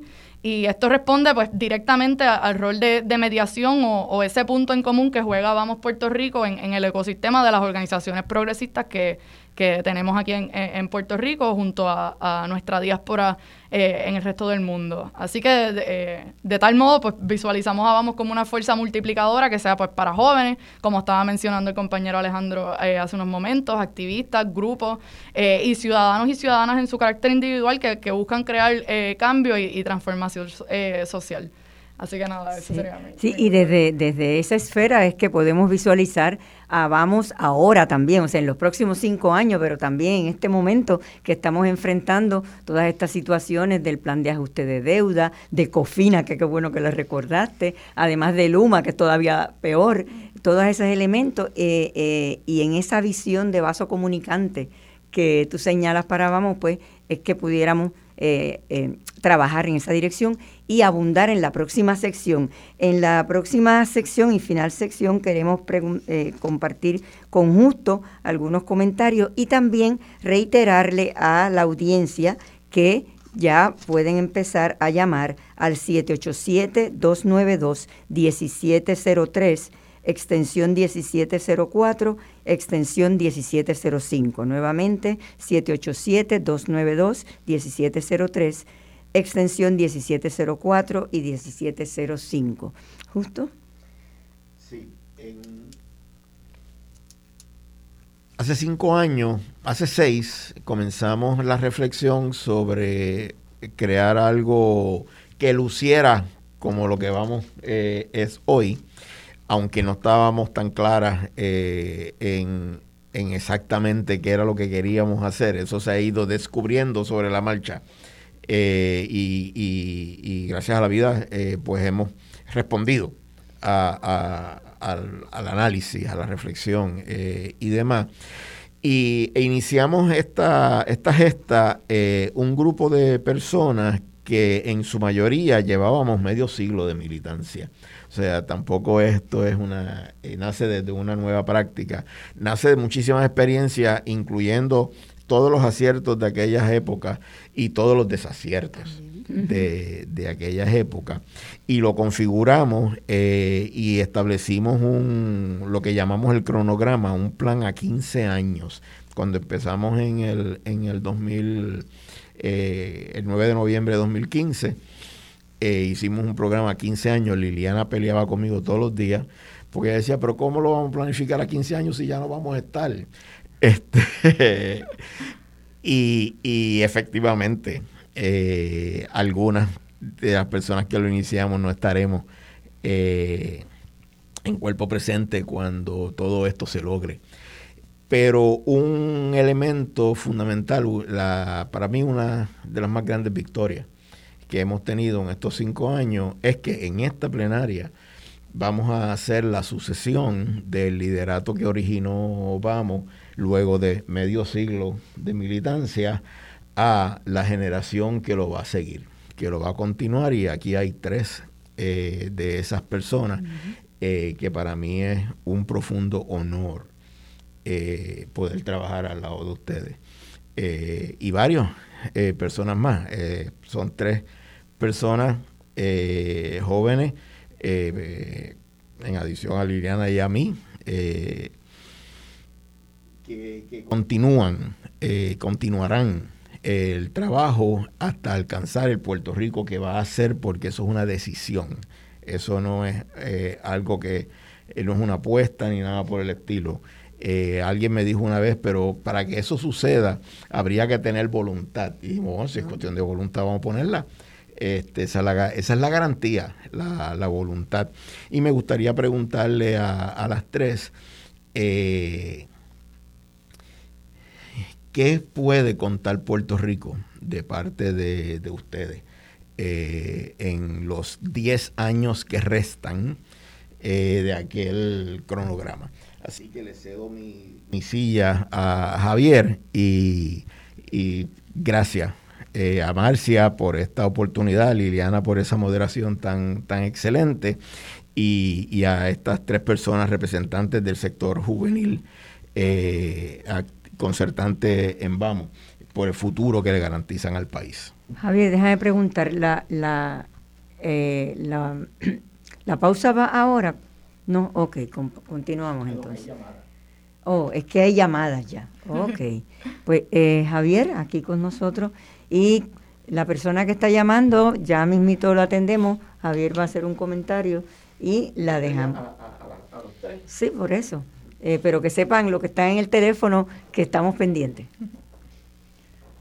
Nada, gracias por esas palabras. Igual un honor estar siempre, como dije en la plenaria, estar en actividad de Vamos, en la concertación, es una experiencia de aprendizaje y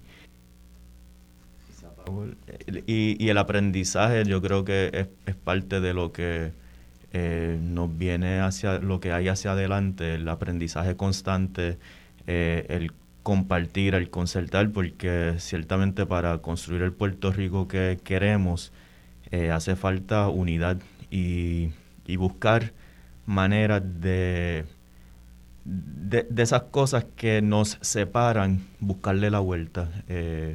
Creo que hay que seguir experimentando siempre y organizándonos, ser consistentes, así que... Sí, no, me permiten sugerir que hagamos algo, que entre una llamada y entonces luego hacemos como una alternancia entre llamadas y el compartir, porque ambas son importantísimas, ¿verdad?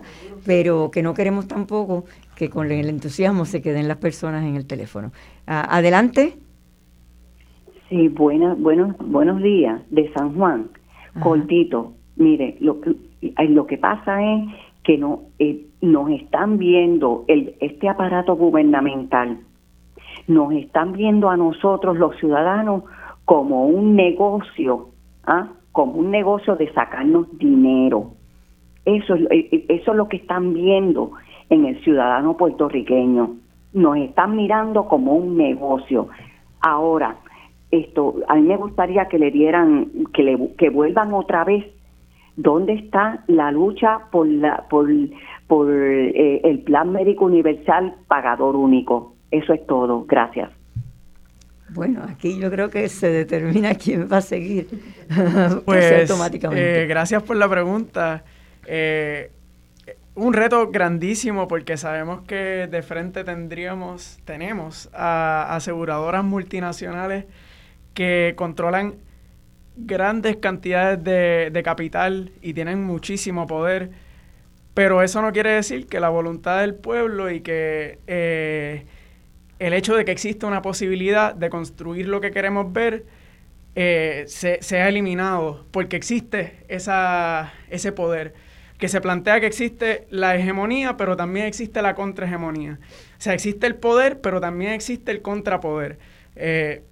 Entonces, sobre el sistema de salud universal, hay varios estudios que se han hecho en el contexto de Puerto Rico que han evidenciado que un sistema de salud universal significaría un ahorro económico para el Estado y también un mejoramiento en el estado de salud de las personas que se beneficiarían de que un sistema de salud universal volviera a reinstalarse en nuestra sociedad. Yo pienso que desde acciones individuales y colectivas podemos ir construyendo ese sistema que queremos ver y partiendo desde ciertos valores como lo es la democracia, la solidaridad y la empatía. Tenemos que luchar por lo que queremos ver y no es una respuesta fácil decir cómo lo vamos a construir, pero definitivamente también existe la evidencia científica, estadística, económica, que sustenta los planteamientos que hacemos, que son lógicos y que son para el mejoramiento de nuestra sociedad, para nuestro futuro. Si no tenemos salud, ¿de qué país estamos hablando?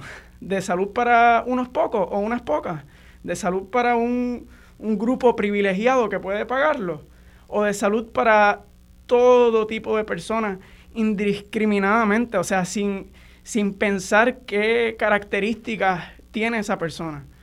Yo pienso que tenemos que tener una visión amplia y tenemos que, en ese sentido, ser solidarios y solidarias y entender que estos recursos que tenemos, como lo es la salud y como es el conocimiento y el sistema y todo este andamiaje que tenemos, pues ponerlo en práctica y en disposición de la gente. No que sean empresas aseguradoras que están cuadrando cajas quienes decidan qué servicios tú vas a poder tener. Y esto es complejísimo, o sea, es súper complejo uno plantearse cómo arreglar este sistema, pero tampoco es imposible. O sea, tan reciente como en el 2016 existió la coalición multisectorial para, ¿verdad?, delinear un plan hacia un sistema de salud universal en Puerto Rico. Y existe ese reporte que tiene más de 60 páginas diciendo todas las razones y todas las funciones políticas que se pudiesen poner en disposición para volver a reinstalar este tipo de sistema en Puerto Rico con un pagador único, sin aseguradoras privadas, decidiendo qué tipo de medicamentos y qué tipo de procedimientos una persona pueda tener. Y por poner otro ejemplo, o sea, es cómo se imaginan este tipo de servicios, porque está lo que es cobrar por servicios o darle valor al servicio que estás recibiendo. O sea, cuando tú cobras por un servicio, eso incentiva a quien te da el servicio quiera hacer más procedimientos. Y por eso es que, por ejemplo, en Estados Unidos, la tercera causa de muerte son errores médicos, porque el sistema entero está confeccionado para que te hagan más y más y más y más procedimientos, sean operaciones, sean todo tipo de procedimientos. Para darle oportunidad a Nemir, sí, quería también señalar para nuestra radio oyente que el compañero ya le ha mencionado el trabajo de un documento que existe. Ya hemos hablado de experiencias específicas donde hay gente trabajando formas alternativas de salud. Una de las cosas que se puede trabajar es que estas personas que ya están realizando un tipo diferente de aplicación de la salud conozcan más de las dimensiones políticas posibles desde el punto de vista de la legislatura y de empujar al Ejecutivo. Es decir, que sea una combinación de ese trabajo comunitario con lo que el joven está diciendo. E invitar a la compañera que se acerque, porque quizás podemos incorporar más personas interesadas en hacer esta transformación, ya sea vía legislatura o vía gobierno. Nemir, sí, gracias Liliana. Pues nada, por mi parte, siento también que cabe destacar pues que hace falta también desarrollar un modelo de colaboración y de trabajo y de comunicación con la diáspora boricua, porque pues miramos para el lado y cada persona tiene algún familiar que está viviendo por allá, sea en cualquier estado de Estados Unidos como en otras partes del mundo, pero precisamente pues fortalecer esa colaboración y ese trabajo es bien importante para apoyarnos y hacer trabajo de base en busca de una descolonización del país.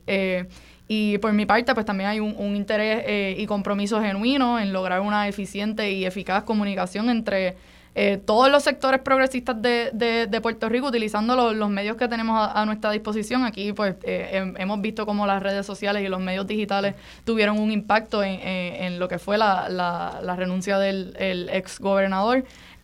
Así que en ese sentido debemos y usar estas herramientas a nuestra disposición para romper con las narrativas que fomenten la dependencia y con los titulares caóticos que vemos en la prensa tradicional corporativa a diario. Muchas gracias. Quería señalar que la invitación que le hicimos a la radio oyente que nos preguntó sobre el Plan Universal de Salud, también la hacemos a otras personas que se acerquen. Uh-huh. Vamos.com es la página, ¿verdad? Vamospr.org, y para más información pueden escribir al correo electrónico info@vamospr.org. Así que son estos medios para que se acerquen, pregunten. Tenemos aquí una excelente comunicadora que puede hacernos llegar estos nuevos intereses y quizás generar diálogos con personas nuevas interesadas en temas específicos que hayan salido de aquí. Así que, sin más, yo creo que si alguien quiere hacer otro comentario, estamos a tiempo todavía. No lo oigo. Que nos despedimos.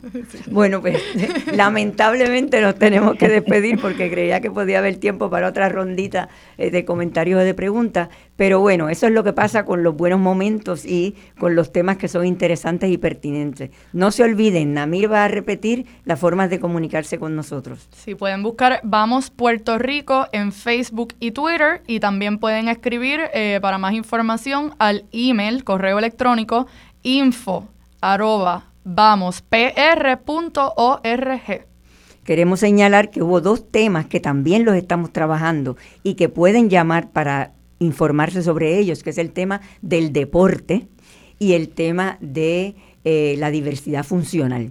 Son áreas importantes que Vamos va a incorporar en sus pronunciamientos. Hoy no nos dio tiempo, no porque no sean importantes, sino porque son tan importantes que quizás ameriten un programa completo, ¿verdad? Por su peculiaridad y su especificidad. Pero son áreas que trabajamos la semana pasada en los diálogos imprescindibles. Así que invitamos a todos y todas que estén interesados en esos y en estos temas a que nos llamen y nos pregunten, y coordinamos algún tipo de diálogo imprescindible también. Muchas gracias. Gracias, Liliana. Gracias. Muchas gracias.